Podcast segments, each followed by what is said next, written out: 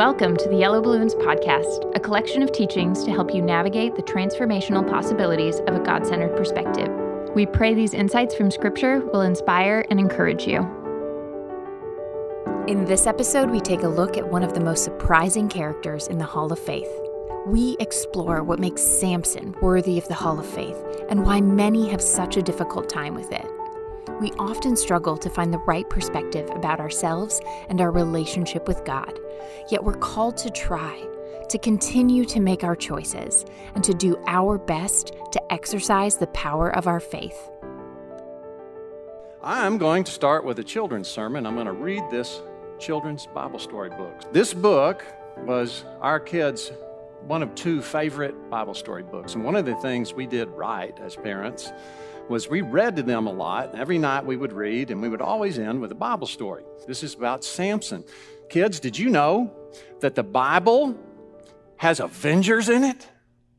And this guy is just like the Incredible Hulk. Ah, he's so big and powerful.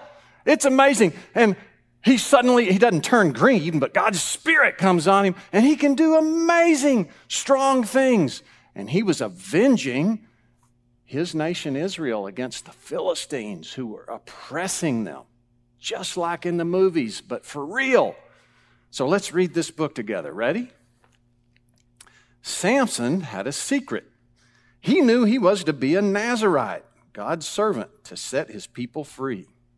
He traveled down to Timnah, and near a vineyard there, a lion strong attacked him. Its roaring filled the air.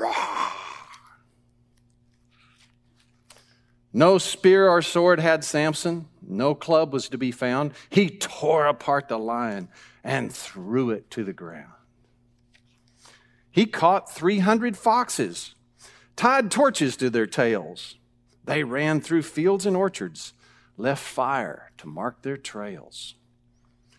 Philistine men held Samson with new ropes tightly bound. God's spirit came upon him. The ropes fell to the ground the jawbone of a donkey he found nearby. And then, with his, this, his only weapon, he killed a thousand men. His enemies were waiting at Gaza by the gate. They planned to capture Samson. Their hearts were filled with hate. But Samson left at midnight. He left without a sound. And as he passed the gateposts, he tore them from the ground. He put them on his shoulders and took them miles away and left them on a hilltop before the light of day. Now, Samson loved a woman. Delilah was her name. And to her home one evening, Philistine rulers came. We'll give you bags of silver, they whispered in the night, if you will learn the secret of Samson's power and might. When Samson came to see her, she said, Please tell me true how you can kill your enemies without them hurting you? If they use rope, he told her, a new rope it must be, and bind my hands up tightly. I cannot break them free. She bound him. Then she shouted, Philistine men are here. He snapped the ropes off quickly. The men ran off in fear. She said, You say you love me, yet you mock me with your lies. Now tell me your great secret, dear Samson strong and wise. And then she batted her eyelashes. Day after day, she teased him until one day he said, At no time has a razor been used upon my head. It was my Lord's commandment. My hair and beard should grow, and if I used a razor, my strength would surely go. One night, as mighty Samson lay sleeping on the bed, Delilah called a barber, who quickly shaved his head. She cried, The men are on you. When he arose to fight, he found the Lord had left him. He had lost his power and might. They bound his hands behind him, put chains upon his feet. They blinded him, then led him along the Gaza street. Without God's power to help him, bald Samson, weak and blind, was shackled to the mill wheel, prison wheat to grind. Day after day he labored, but people did not know that as the days were passing, his hair began to grow. One day, when all were feasting, some said, Bring Samson here. He'll be our clown to cheer us, no more a man to fear. They led him to the temple, between the pillars high.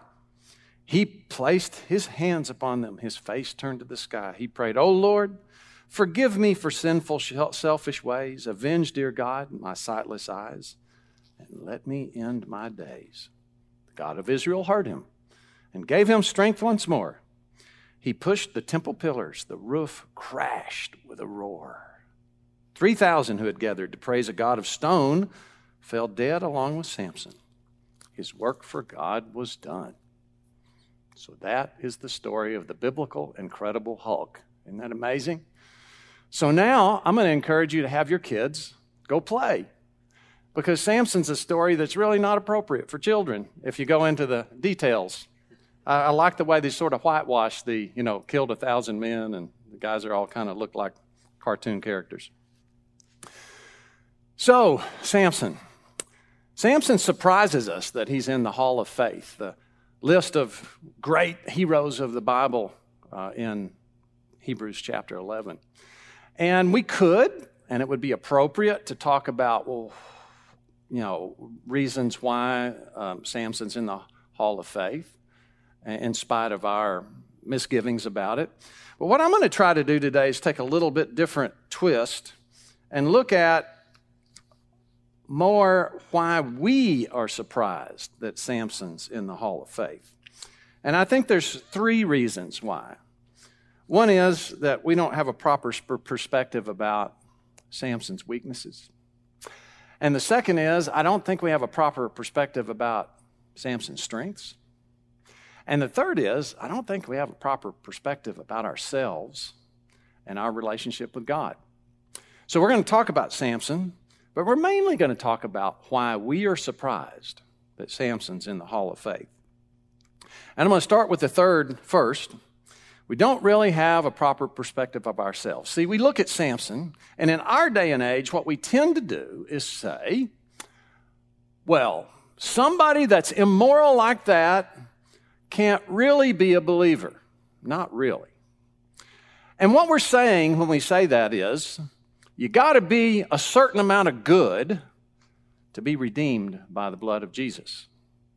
And the Bible teaches just the opposite. There's no amount of good that we can do. We don't have a pr- proper perspective about our own sin. Here's what the Bible says about us 2 Corinthians 4 7 says this But we have this treasure in earthen vessels, that the excellence of the power may be of God and not of us. The first part of this verse tells us that we tend to focus on the outside part, but it's just dirt. And we get surprised when dirt is dirty. I want you to do something. Look at the person next to you, or if you're, if you're by yourself, just say this to yourself and say this to them. Say, Your physical appearance is nice, but it's just dirt. Can you do that for me? There you go. Your physical appearance is nice, but it's just dirt. And now I want you to do the same and say, Your physical appearance is nice, but inside you're a priceless treasure because that is the truth about us. We're sinful, we're fallen. The reason Jesus needed to die on the cross is because we're all messed up. And there's no such thing as somebody's past redemption. This is what the teaching of grace is. We should never be surprised when something made out of dirt is dirty. And the second part of this verse leads us to consider that faith, faith superheroes do things that people look at and say, wow, that must be supernatural. It's beyond what I know that person can do. And one of the reasons why Samson is a good faith superhero is because he was so flawed and yet still did amazing things. 2 Corinthians 4:16 says this, "Therefore we do not lose heart.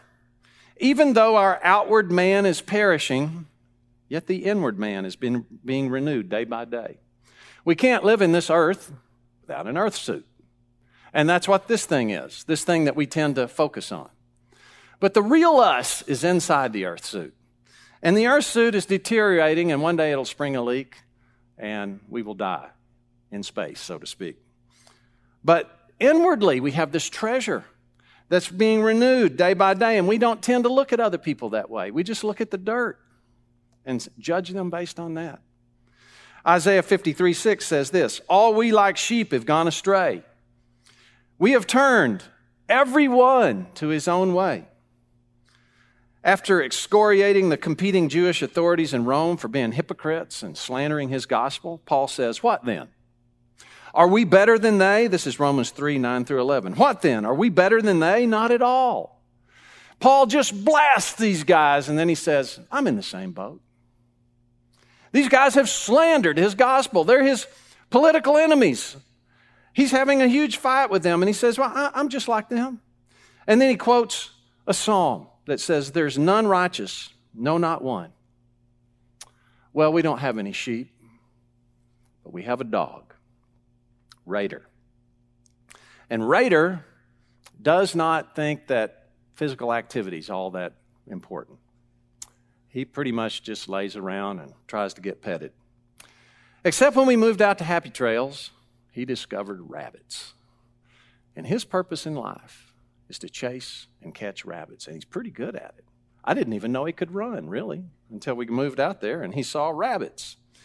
But something convinced him that there's always a rabbit underneath the front end loader of our little tractor. You can lift it up, show him no rabbit, set it back down on the concrete. He goes right back to sniffing again. He's totally convinced that there is a rabbit under that front end loader. No amount of logic, no amount of demonstration will convince him otherwise. Well, mostly that's harmless because he would just be sleeping on the porch otherwise. But yesterday, I was taking a load of dirt somewhere, and he decided that maybe a rabbit would come out of that front end loader while I was in full speed on the tractor. And so now he was endangering his life chasing a rabbit that could never exist underneath the front end loader. And that is kind of how animals work. They just don't understand perspective. And we look at them and say, How dumb? How could you really be that dumb? Bible says we're the same way. We're looking in places for some benefit, and there's nothing there. There's no possible way we can get our desires fulfilled, and we just keep on sniffing. We just keep on digging. Last week, one of our granddaughters dropped her ice. We have an ice machine. It's kind of got sonic ice. And they like to get a little cup and put ice in it. And she dropped her ice. And the world ended. She was beside herself. And her Mimi said, There's an ice machine 10 feet away. Why don't you just kind of get it together and just get some more ice? But no, she couldn't gather herself because the world didn't go the way she expected it to. And that's us. We're sheep and we're children, according to the Bible. And we just don't see ourselves that way. We see ourselves as grown ups, and we see that God should fit into our plans, but that's not the way it works. And that's why we tend to have a false, or be surprised rather, at Samson, because our perspective is messed up. I want you to practice have a, a truer perspective about yourself. Try this. Think about who bugs you. Just think about that for a minute. Who bugs you? What person do you hate being around? What person do you dread being around? What person, when you're around them, offends you? What person, when you're being around, makes you wince? You know what I found? The people like that, for me, are arrogant people. You know why? Because that's my problem. And what tends to happen is if you see someone else and you're really judgmental about them, probably means that's you. And when we start looking at, okay, let me get a true perspective about myself, uh, now we're making some real progress. Now, sometimes you, when you uh, see someone else and, and they really bother you, they're tripping one of your value wires because we all tend to have different priorities about values. And a good way to discern whether this is like my problem I'm seeing or a tripping a value wire is whether you feel offended or not. Try that, practice it. You know, uh, there's a couple of good resources about choosing a pr- true perspective. One is a devotional I edit called Yellow Balloons Daily Devotion. and You can get it at yellowballoons.net. We have several thousand people that follow it daily. And it maybe a one or two minute devotional, and it's focused on choosing a perspective that the Bible tells us is true. I, I, I recommend it as a resource. The second thing is a big Netflix hit called Greater. It's really a terrific movie, and it's about a perspective that you got to be you got to you got to get up where God is to kind of see perspective and the Bible gives us the opportunity to do that. So the first reason we're surprised at Samson's because we just have kind of a false view of ourselves. And the truth about ourselves is we're treasure in earthen vessels. And we are sinful people. We are sinful people. We're not better than anybody else. We should never say, well, that person must not really be a believer. God knows that. We don't know that. What we should say is, there, by the grace of God go I, and I'm just as bad. That's the truth of it. This teaching will continue in the following episode. Thanks for listening to the Yellow Balloons podcast. If you want more information on adopting a God centered perspective, visit our website at yellowballoons.net. And if you have any questions related to what you just heard, we would love to hear from you. Please email us at contact at yellowballoons.net. Thanks for listening.